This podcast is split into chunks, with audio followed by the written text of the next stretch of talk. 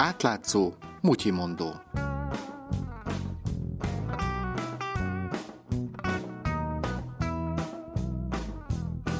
Üdvözlöm Önöket, Somodi Dániát hallják. Az úszás sok-sok éve a nemzetközileg is eredményes sportágaink egyike. Mostanában egyre másra épülnek az úszadák is. A hazai úszószövetség elnöke, Gyárfás Tamás nemrég minden szerintelenség nélkül foglalta össze a magyar úszósport eredményeit az Átlévé Egyenes Beszéd című műsorában. Mindeddig, és ezt többek nevén mondhatom, büszkék voltunk, mert azt hittük, hogy meghajol előttünk nem, hogy Magyarország, már a sportbarátok, hanem a világ. Tehát most mondjam, hogy VB-t rendezünk, ifjúságit fel, Masters, úcoda épül, ugye a Dagály mellett, Tüskecsarnoknál egy, most egy másikat, Natanyában hogy a legutóbbi rövidpályás EB-n Magyarországon torony magasan az élen. Gyárfás Tamás, az ismert vállalkozó és médiatulajdonos 23 éve a Magyar Úszó Szövetség elnöke. Az átlátszó nemrég egy nagy portréban tárta föl Gyárfás sportvezetői, valamint üzleti karrierjének hullámhegyeit és völgyeit. Például ott volt a soha meg nem történt olimpiai kvalifikációs verseny 96-ban.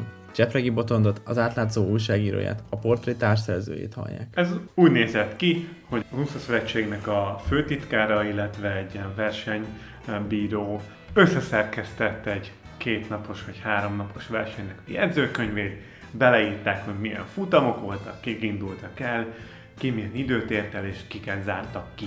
A 22 fős úszócsapatból 12-en így jutottak ki az Atlantai olimpiára.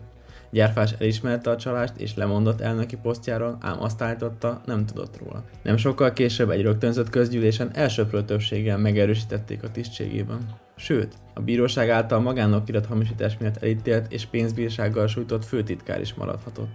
Egészen 2011-ig, amikor egy kehi vizsgálat nyomán végül távoznia kellett. Ott nem sikerült ráhúzni a kehi vizsgálata a gyárfás Tamásra a, a dolgot, hanem az adminisztrációra lehetett. A másik viszont pedig az lett volna, hogy a az Úszószövetségnek a közgyűlésen keresztül lökik le a trónról Gyárfás Tamást, ott viszont más a, a, a, a mikroklíma. Tehát egymás felé vannak, hogy mondjam, elkötelezve az emberek, vagy egymástól függnek, vagy a szövetségtől függnek.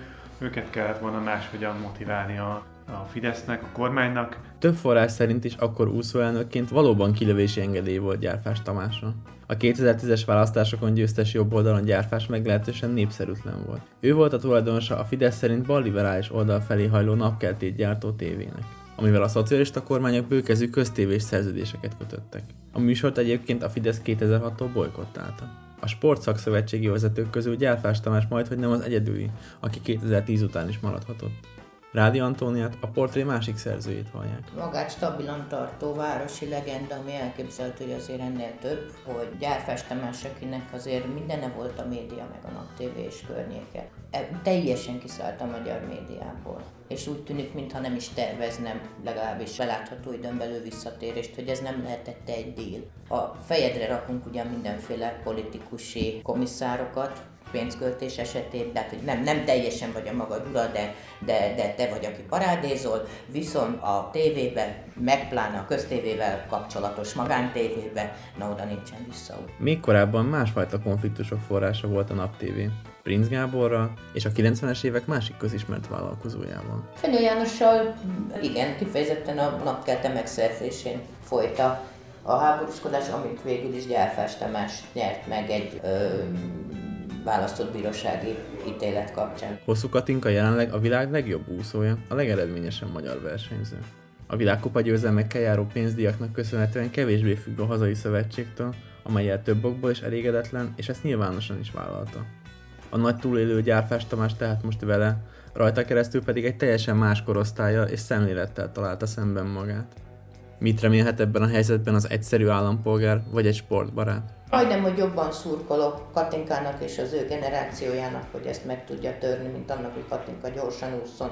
Az egy, az egy zseniális dolog, hogy ő gyorsan úszik, de, de társadalmilag az lenne hasznos, ha még hasznosabb, hogy ha, ha ezt a harcot megnyerné, hogy lehessen ebbe tiszta tiszta alappal kezdeni. Rádi Antóniát és Csepregi Botondot az átlátszó újságíróit hallották. A mai Mutyi mondott Somodi Dániel készítette, közreműködött Mongatilla és Lé Marietta. És végül egy kérés. Az átlátszó olyan témákat dolgoz fel, amelyeket mások elhanyagolnak. Olyan ügyeket tár föl, amelyek sokaknak kényelmetlenek. Olyan hatalmasságoktól perel ki dokumentumokat, akikkel más nem akar újat húzni. Nincsenek mögötte oligarchák, nem reklámokból él, és nem lehet megvenni. Támogass bennünket legalább havi ezer forinttal. Részletek az átlátszó weboldalán.